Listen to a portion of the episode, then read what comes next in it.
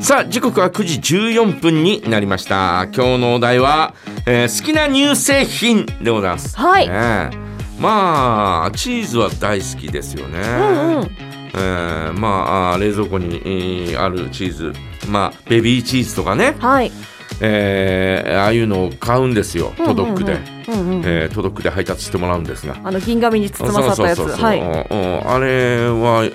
大体常備されてますーん。であれもいろいろなこう、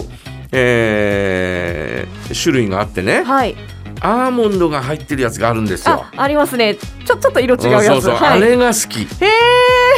そうなんだ。あれが好きですアーモンドのやつ。アーモンドが入ったやうつんうんちょっと香ばしくて、はい。えーうまいなと思っていつも食べてますがええええええ。えーその他はですね、うんほら、えーと、ジョージアにもおーミルクが入ってるでしょ、まあそうですね私が入っ、えー飲んでるのはミルクの入ってるやつなんですよ、うんうんうんえーエメラルドマウンテンっていうやつね、はい。えーこれを飲んだりなんかしてるんで、う。うんーん通常のコーヒーはほら喫茶店とかで飲むのは、うん。えーミルクはあまり使わないんですけど、うんうんうんえー缶コーヒーに関してはほぼほぼおーこのおーミルクの入ったやつはい。うになりますね。ーおーん。だから好きな乳製,、まあ、乳製品と言えるかどうか分かりませんが、はい。えー乳を使った製品、そう、そうですね。うんうん乳 乳を使っあたの製原品材料名のところにニューって書いてありますね。って書いてありますからね、えーですからそういうのはあーこう飲んでいるという感じかな。はあーチーズは食べる、い。うーん。うんうんうん。チーズって、うんその。そう銀紙に包まれてるシリーズもあれば、うんあのちょっとキャンディータイプっていうか、あーはいもはいはいあったりとはいはいはかいあとまあなんかちょっと細長系とか、うん、いろいろあると思うんですけど、うんその銀紙包まさってる系が好きなんですかそうだねああプロセスチーズみたいな、プロセスチーズだねあー、うん、だからあのお丸いやつあるじゃない三角形のやつがあ6つ入ったやつありあますあります 6P チーズみたい 6P チーズな、はい、れも買うことがありますねあー、まああれもプロセスチーズですもんねうんうんうんあれのおカマンベール入りみたいなあやつカマンベール確かに美味しいあれがうまい、んうんカマンベール入りがうまい柔らかいやつちょっとうんうんう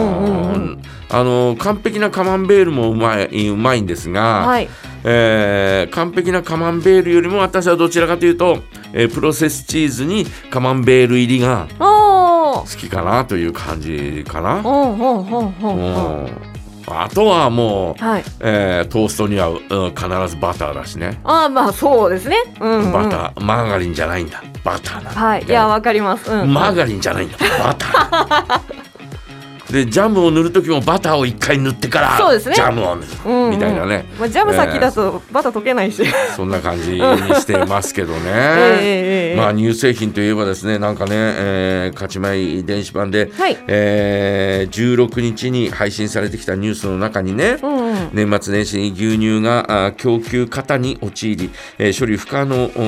ー乳が大量に発生する恐れがある問題を受けて全国有数の酪農地帯である十勝でも波紋が広がっているというんですね。うん十勝の酪農会は危機感を持って一致団結して生乳抑制を進めていくと、えー強調する一方で消費拡大への協力も求めているというんです、うんえーですから酪農家の皆さんも、えー努力するけれど、皆さんもお願いしますということなんですね。で、えー年明け後のお通常の影響も覚悟した上で協力を進めていかないとと。うんえーいう歯科医の方がですね、えー発言しています生産抑制の協力について、えー語って、えーいるということで具体的には乳を出す乳牛自体の数を減らすか栄養価の高いえー飼料から低エネルギーの飼料に変えることで乳量を調整していくことだというんですね。うんこのうち乳牛の数を減らすのは父の出が悪い乳牛を食肉用として出荷することあだから牛の数を減らすということなんですねう減らすということはイコール、うん、食肉に回すということなんですねあうんただ管内でも生産者が一斉に食肉処理場に駆け込み、えー持ち込むため、えー処理場が渋滞し順番待ちになるといいますうんまた低エネルギー飼料への転嫁は、えー乳牛自体の体調やホルモンバランスなどが崩れる懸念もあり、えー急場をしのいだとしてもその後の生産にも影響が出てしまうとうんえー北連のお地区別生乳受託量が最も多い十勝は前年度まで、えー10年、えー連続で、えー過去最高を更新してきました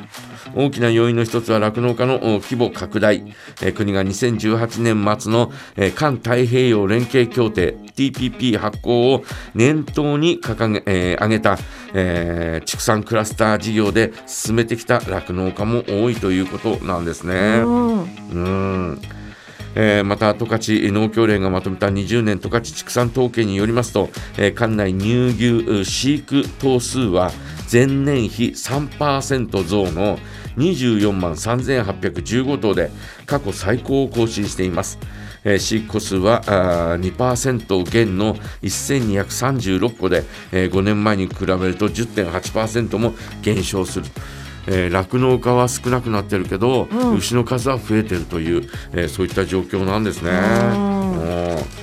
えー一方年間のお出荷入量別で見ると1001トン以上のお大規模経営が351個で全体の32.1%えー前年より1.1ポイント上昇しますえー近年のお入荷の上昇も出荷入量増にえー拍車をかけるということなんですね。うんう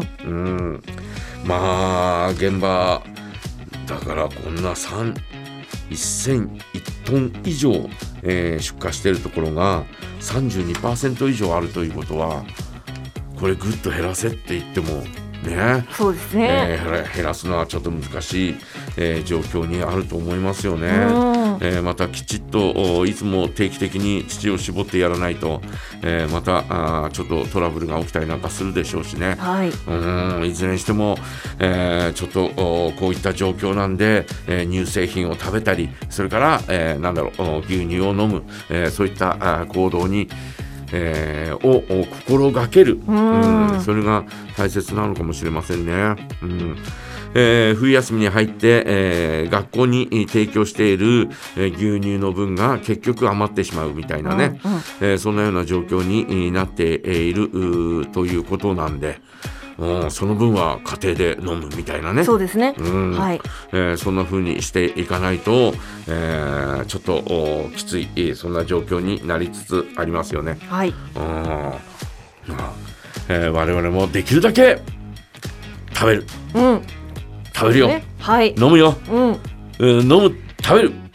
食べる飲むみたいな ね。えー感大じ事で大事。ね、うんえーですからね、えー乳製品ってパッと考えた時に、えーバターチーズうーん、えーバターチーズ、ううんーんうんバターチーズみたいな ねヨーグルトは。ヨーグルト、うんヨーグルトえーバターチーズヨーグルト、んうんバターチーズヨーグルト、はい。バターチー ズヨーグルト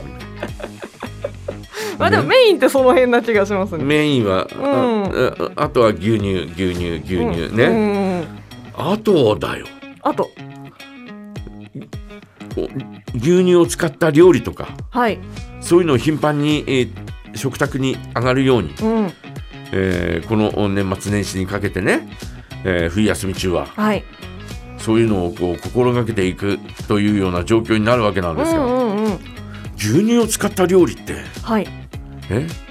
ホットミル クまあまあまあまあまあ確かに。まあ料料理じゃないチンチンってね。料理じゃないし、うんうんだから牛乳を使った、えーこうお料理をですね、うんぜひたくさん皆さん、はいえー教えてくだ教さえいてください。牛乳鍋っていうのあったねそういえばねあーありましたうんね。ねえーぜひですね、えー教えていただきたいなと思います、はい。えー今日のお題は好きな乳製品です、えーどんなものでも構いませんぜひ教えてくださいお待ちしておりますはい、メッセージはジャガアットマークジャガドット FM へお送りください。清水翔太ミルクティー。